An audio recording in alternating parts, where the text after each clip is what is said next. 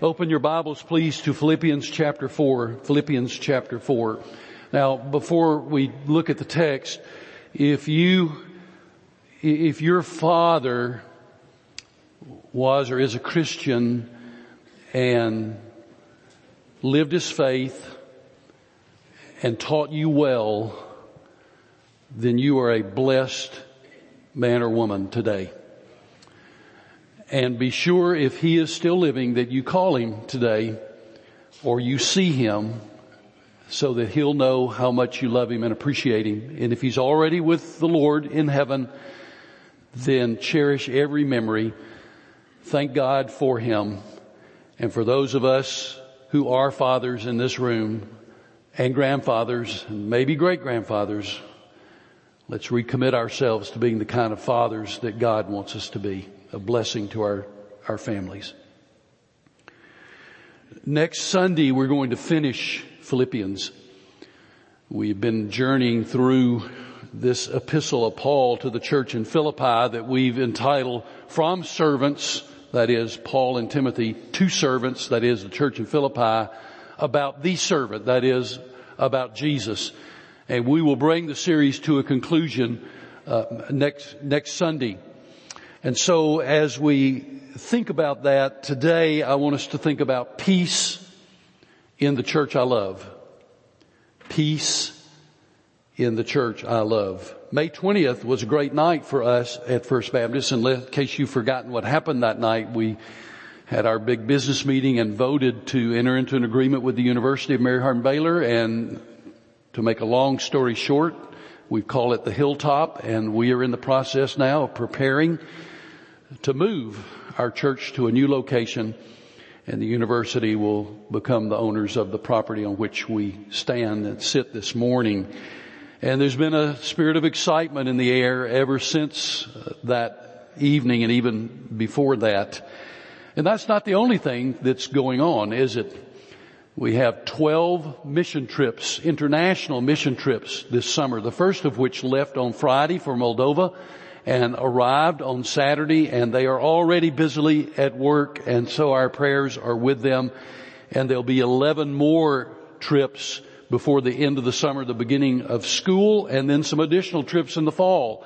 So there's lots going on. Renewal Church is coming, and we're excited about the joy and the privilege that's ours as a church to plant a church in Bell County. And so we're preparing. Uh, financially, preparing spiritually, uh, preparing physically in every way to make uh, this church plant everything that God wants it to be. And in addition to that, we've got Vacation Bible School that begins tomorrow. We've got youth camps. We've got preteen camp, uh, the God and Country concert, and myriad other ministries that will be taking place in the life of the church. So I want to tell you something. Be on guard. Be on guard, because Satan will try to distract us. When the church is doing all that we are doing, you can be assured that the adversary is not happy about it, and he will make every effort to distract us.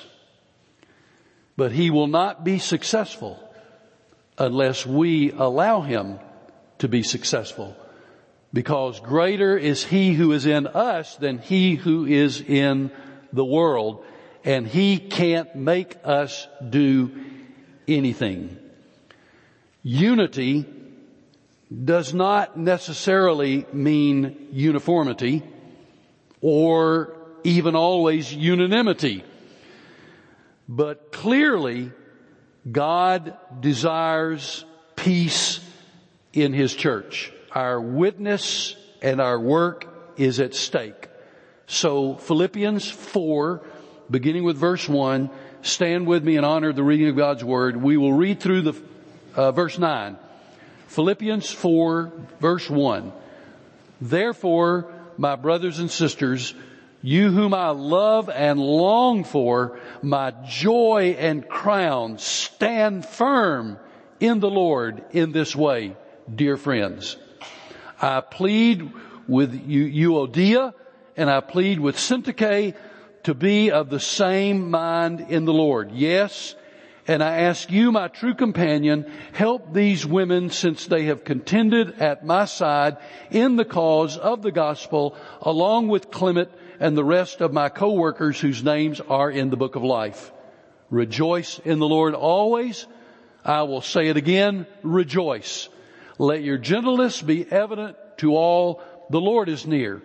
Do not be anxious about anything, but in every situation, by prayer and petition with thanksgiving, present your requests to God. And the peace of God, which transcends all understanding, will guard your hearts and your minds in Christ Jesus. Finally, brothers and sisters, whatever is true, whatever is noble, whatever is right, whatever is pure, whatever is lovely, whatever is admirable, if anything is excellent or praiseworthy, think about such things. Whatever you have learned or received or heard from me or seen in me, put it into practice, and the God of peace will be with you. You may be seated, and God will add his blessing to his word. Here's what we see in the text. Several things, but first of all, what we see is love expressed. Look again at verse one.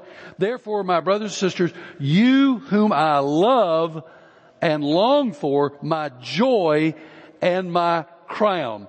Paul is expressing his profound love for the church in Philippi.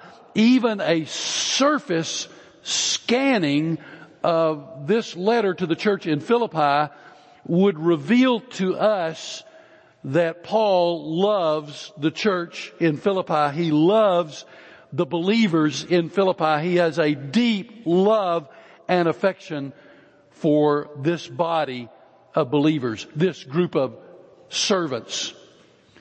I have loved uh, every church of which I have been a member. My childhood, teenage years church, then my church in Dallas, my church in Corpus Christi, my church in Richmond, Texas, my church in Fort Worth, and then for twenty-nine and a half years, this church right here. And I love this church, which means I love you. I appreciate buildings, but I love people. And remember, the church is people. You are the body of Christ. And I love you.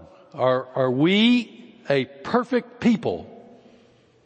Uh, no, don't think so. Have there been challenges? Yes. Is it all milk and honey? No. But I have loved and love the body of Christ, and that's you, the people of this church. For Paul, separated from Philippi, imprisoned in Rome, Paul longed to see them. And by this written epistle, he expresses to them his profound love and appreciation of them. And oh, how he wanted to see them. And he calls them his joy. And we've noticed joy is a frequent theme of the book of Philippians. He calls them his joy and his crown. He says of the church in Philippi, you're the crown jewel of my apostolic ministry. I'm responsible, God used me for putting the church in Philippi, for winning the first believers, and for winning many of you to Christ, and for discipling you and growing you. And, and I love you, he says. I feel a sense of responsibility for you. And oh, how I wish I could be with you right now. Is the church worth protecting? Is the church worth supporting? Paul expresses a love for God's people. The second thing that we see in this text is charge given. A charge is given. Now look at verse one, the second part. He says, I love you. You're my crown jewel. You bring me joy. And then he says, verse one, stand firm in the Lord in this way, dear friends. Very simple. A very simple charge. Stand firm in this way. W- what does he mean in this way? He is referring back to what he said in chapter three when he says, look at me as an example of the believers. Emulate what I do and what I say and stand firm. Paul never claimed to be perfect. In fact, it is Paul who said that which I want to do, I can't, I don't do, and that which I don't want to do, I do. And boy, do I identify with that. And I'm sure you do too, if, if you will be honest about it this morning. So Paul never claimed perfection, but Paul did know, I am walking with the Spirit. I'm living in such a way that I call upon you, church in Philippi, watch and emulate the things that I do. And stand firm. Now this word for stand firm in the Greek is a military term. Steko. This sounds military, doesn't it? Steko. Stand firm. Hold your position. The officer shouts to his troops in the heat of battle. Stand firm. Steko. Hold your position. And Paul says to the church in Philippi, Steko. Hold firm. Stand firm. Why does he say that? Refer back to chapter three and verse eighteen where Paul says, as I have often told you before and now tell you again even with tears, many live as enemies of the cross of Christ. Paul has reminded and continues to remind the church in Philippi and us two thousand years later that we are engaged in a spiritual warfare. Our warfare is not flesh and blood. Our warfare is a spiritual warfare. And so he says to them and to us, Steko, stand firm, hold your position in an increasingly godless culture. Do not collapse, do not retreat, do not surrender. Stand firm in the Lord, in His truth, in His word. And so we do not find ourselves blown all over the place by the winds of culture. Rather lovingly and graciously, yet firmly and strongly we stand upon the truth of the Word of God, which has not changed and is the same yesterday, today, and forever, as is God Himself. So the scripture tells us, Paul says to the church in Philippi, I love you, you're my crown jewel, stand firm. Steko. Hold your position. Stand firm. It's a word for the church in twenty eighteen. The third thing that we see in the text is conflict addressed. Interesting. Paul names names. Oh my goodness. These two sweet ladies never dreamed, I don't think, that their names would go down in history, that Paul would put them, as it were, on the front page of the, of the eternal newspaper. And, and so Euodia and Syntyche are staunch believers, staunch supporters of the church, but something has happened and they're at odds with one another. And what is the issue? We don't know. We don't know. It is likely not a theological issue. Because if it had been a theological issue, Paul would have taken sides. He would have said, Syntyche's right, Euodia's wrong, or vice versa. So it likely was not a theological issue. It probably, like a lot of church conflicts, started over something relatively minor like the color of the carpet or the, you know, things like that. So we don't know what was going on with these two ladies, but what we do know is the potential for harm is so great that Paul addresses it and names the two ladies. And, and, and those two have been Paul's fellow workers. He loves them. He's not, you know, throwing them under the bus just because he wants to. He, he's naming them as women with whom he served, and he appreciates them and, and, and loves them. They've been his fellow workers. They're not pew potatoes. They're not obscure in the life of their church. They're very important and significant in the life of the church. So Paul addresses it because the peace and the unity of the church is being threatened. And Paul pleads with them to come to grips with the issue and restore peace. And he says, be of the same mind. In other words, think it through. Think it through. Be led by the Holy Spirit. And don't be the reason for church division. That would be good advice for any of us. Remember, I said a moment ago, we won't always agree on everything. Unity doesn't require unanimity. It, it, it, it doesn't require that we're unanimous about everything. But it does require us to be at peace with one another. And so we want to remember not to be the reason for church division. And he appeals to some reconciler called companion to help. Who is that? We don't know. Guesses can be made till the cows come home, and it, we won't know. But he says to this person, help these ladies. It's not a frantic cry, it's a command. Help these ladies. And the word for help literally means to seize or grasp. Seize the situation and help bring it to a peaceful conclusion. It's a strong word, which really shows how much Paul loves the church in Philippi, because it bothers him greatly that they could be at a point of division. He names a man named Clement. Don't know anything about him, except he was vital to the life of the church.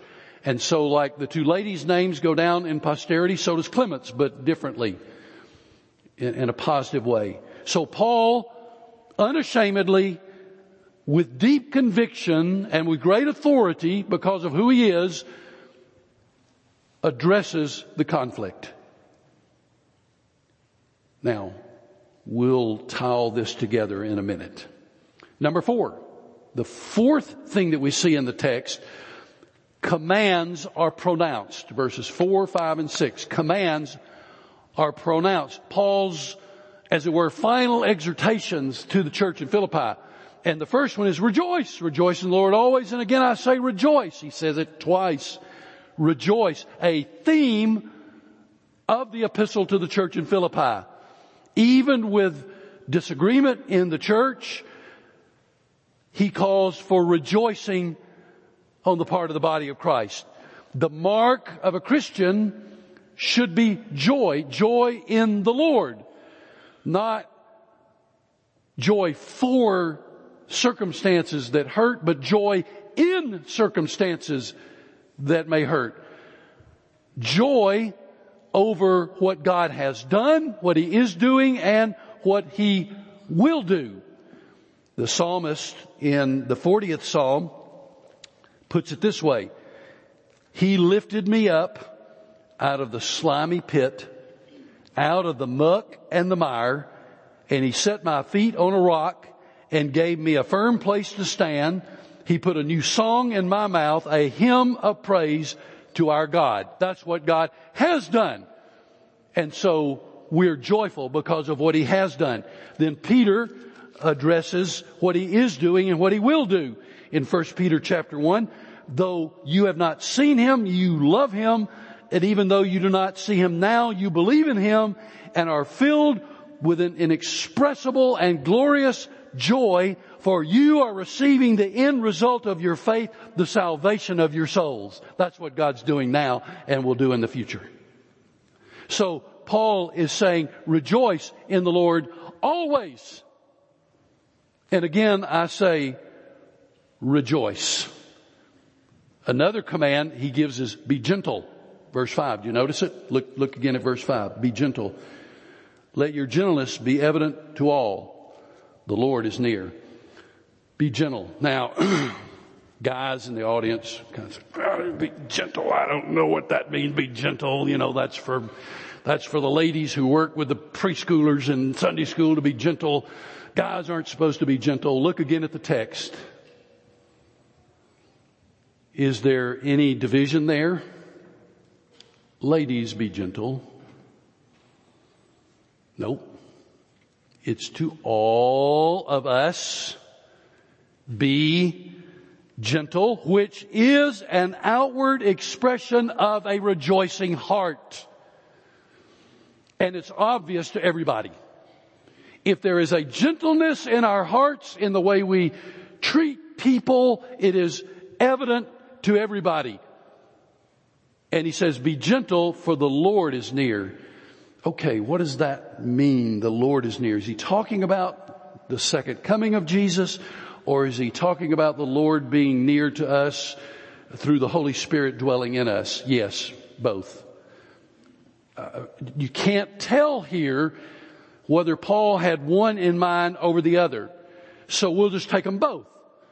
And we'll say that Jesus is closer than the air you breathe, and he is coming again.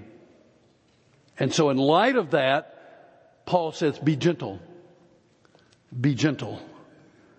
The third command he gives or pronounces is, do not worry. Look again at verse six. This is where I begin to meddle, you know, the worry part of it. Do not be anxious about anything, but in everything. But I want to worry. Why can't I worry? It's one of my favorite pastimes. Be anxious. Worry. Nope. Do not be anxious about anything, but in everything. By prayer and supplication with thanksgiving, make your requests known unto God. Those words remind me of the words of someone else in Scripture. Remember who it was? It's our Lord. In the Sermon on the Mount, when Jesus said, therefore I tell you, do not worry about your life, what you will eat or drink, or about your body, what you will wear. Is not life more than food, and the body more than clothes? Or later in the text, so do not worry, saying, what shall we eat, or what shall we drink, or what shall we wear? And then later, therefore do not worry about tomorrow, for tomorrow will worry about itself. Each day has enough trouble of its own. Amen to that. So he says, do not worry. So we've got three, three commands pronounced, three exhortations: rejoice, be gentle, don't worry. And then there's a fourth one, and that's pray. Look again at the second part of verse six. But in every situation, by prayer and petition with thanksgiving, present your requests to God. The cure for worry, according to the Scripture, is found in prayer. In everything, pray. Ask with thanksgiving. With thanksgiving for what God has done in the past, and with thanksgiving in anticipation of the future. And so he leaves the church in Philippi with these exhortations: rejoice, be gentle, do not worry, and pray. And I think that's intended for us also. Then in verse seven, we see the next thing in the text, and that's results announced. Look at verse seven. Here, here's the result of all the stuff that we've read this morning. And the peace of God, which transcends all understanding, will guard your hearts and your minds in Christ Jesus. Is that worth having? The peace of God? Is it important enough to have it that we would rejoice, that we would be gentle, that we would not worry, and that we would pray? I, I, I believe it is. I believe it is. Peace, this peace will guard your hearts. That word guard is also a military term, like stecco, stand firm. This, this word means to garrison. Garrison your troops. Garrison your heart. the peace of God will garrison your hearts, will guard your hearts and your minds in Christ Jesus. Deep in the heart, in good times or difficult times, the peace of God will guard our hearts and our minds. Now, we're almost done. In verses eight and nine, the passage addresses thinking. Thinking employed. Thinking is important. That's why we have a mind, so that we can think. Thinking is important. The mind of the believer is different because we have the Holy Spirit dwelling in us, governing our thought process. And so in verses eight and nine, he tells us what to think about. He encourages us to employ thinking, be a thinking people. So first of all, think about what is true. Think about what is true, real, genuine, authentic, what aligns with Scripture, Scripture itself. For in John's Gospel, the seventeenth chapter, Jesus says in his pastoral prayer for his people, sanctify them by the truth. Your word is truth. And so we think about what is, is true. We employ our minds to think about the truth that we read in Scripture, the truth of the Lord Jesus Christ. We think on these things. Then he says, think about what is noble. Speaks of moral excellence, not the gutter, not the frivolous, but to think about things of moral excellence, which in studying this this week caused me to say, okay, what are some things that I think about that need to be eliminated? And there were a few. Okay, there were many. Think about those things that are noble, moral excellence. Think about that which is right, simply meaning think about the right thing to do. There is a right thing to do, and we think about that. And the Holy Spirit speaks to us. Think about those things that are pure. Sexually, yes, certainly, but also all moral purity in thought, in speech, in action. That will eliminate some things if we're willing to get honest and transparent with the Lord. That think about those things that are pure. It's going to take some music out of your life because, you know, the words have much that is impure. It's going to take it out. Some things you read, some things you look at on, on, on the T V screen or, or the computer. Whatever is pure, if we're really doing that, then we're going to have to say, okay, this has got to go, that's got to go, this has got to go. And I've got to fasten my mind and think about things that are pure. And then he says, think about things that are lovely. It simply means attractive, morally. Attractive in creation. From the sunset to the symphony to serving people. We, we think about that which is lovely. And then he says, think about that which is admirable or highly spoken of. If you go back a book to Ephesians chapter five, verse four, Paul says, nor should there be obscenity, foolish talk, or coarse jesting, which are out of place, but rather think about thanksgiving. Things that are admirable. And then he says, think about things that are praiseworthy, things that are a reflection of God's moral excellence. I, I, my mind went back to Romans twelve. Two, when I read that word, do not conform to the pattern of this world, but be transformed by the renewing of your mind. Then you will be able to test and approve what God's will is, his good, pleasing, and perfect will. Think about those things that are praiseworthy. Then finally, in this thinking process, think about an example or a model, and Paul offers himself up again in verse nine. He confidently offers himself as an example, not a perfect example. Remember what he said, that which I want to do, I don't do, and that which I don't want to do, I do. Yes, sir, Paul, I know exactly about that. But he offers himself up as an example, as a model. And he says, the thing, model the things that you have learned by watching me, model the things that you have received through my teaching, model the things that you have heard in our conversation, and model the things that you have seen as I have served as a model for you. So that brings us to the last thing. The results are announced again. So as if once was not enough, he does it twice. Look at verse nine, the last sentence, and the God of peace will be with you. There it is again. He wants to make sure we didn't miss it on the first go round. And the God of peace will be with you. The peace of God. You will have it and you will know it.